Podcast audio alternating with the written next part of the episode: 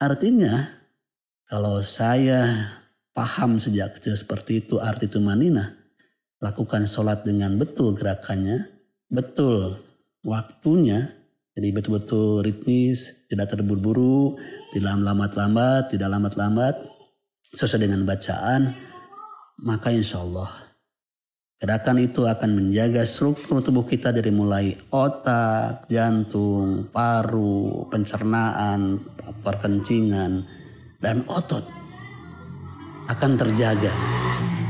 Dalam bahasa saya kalau bicara ke pasien, sakit itu seperti kita mengayun e, bandul ke kiri. Maka dengan obat-obatan dan treatment teknologi dan ilmu maka dinolkan lagi. Untuk menjaga tidak berayun lagi ke sisi yang negatif, maka cukup dengan apa yang telah diberikan Allah.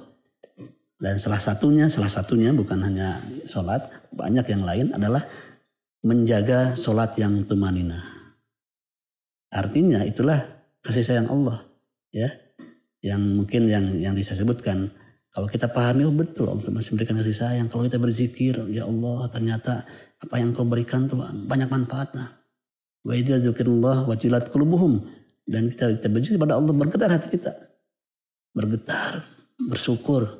Itulah bentuk tadabbur dan tafakur kita yang akan bersyukur tasakur. Ini yang jadi uh, sering jadi apa jadi uh, apa moto atau rujukan ayat saya. Eh?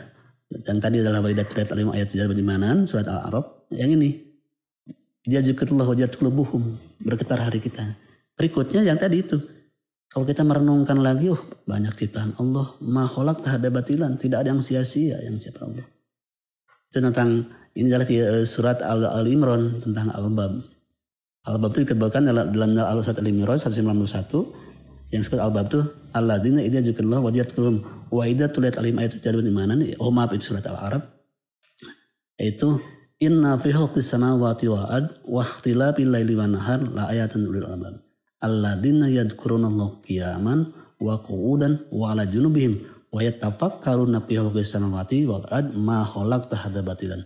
Rabbana subhanaka faqina adzabannar jadi orang-orang yang memikirkan ciptaan Allah dalam keadaan berdiri ruku duduk dan semua posisi semua waktu semua kondisi dia berpikir dalam ciptaan Allah maka ujungnya tadi itu ma khalaqta hadza batilan.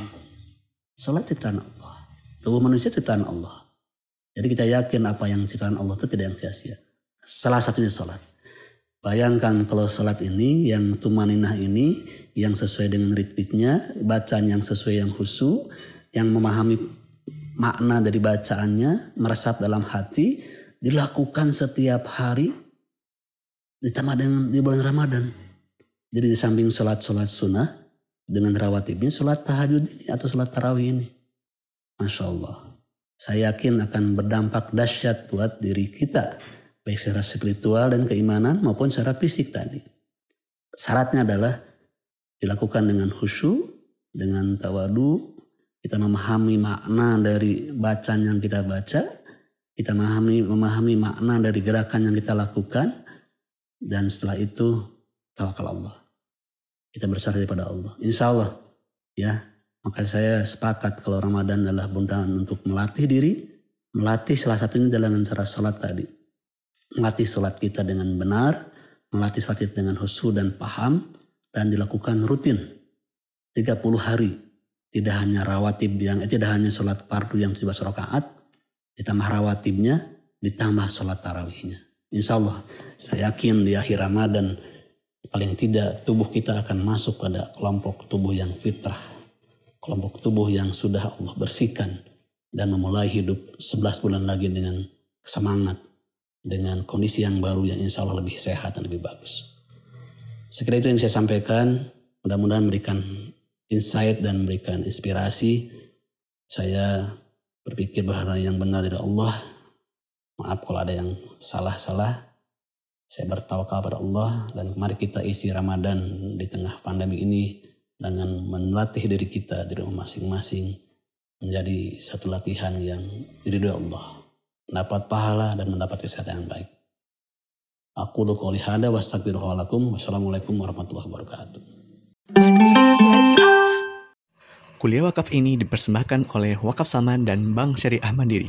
Mari berwakaf untuk keberlangsungan kuliah wakaf lainnya.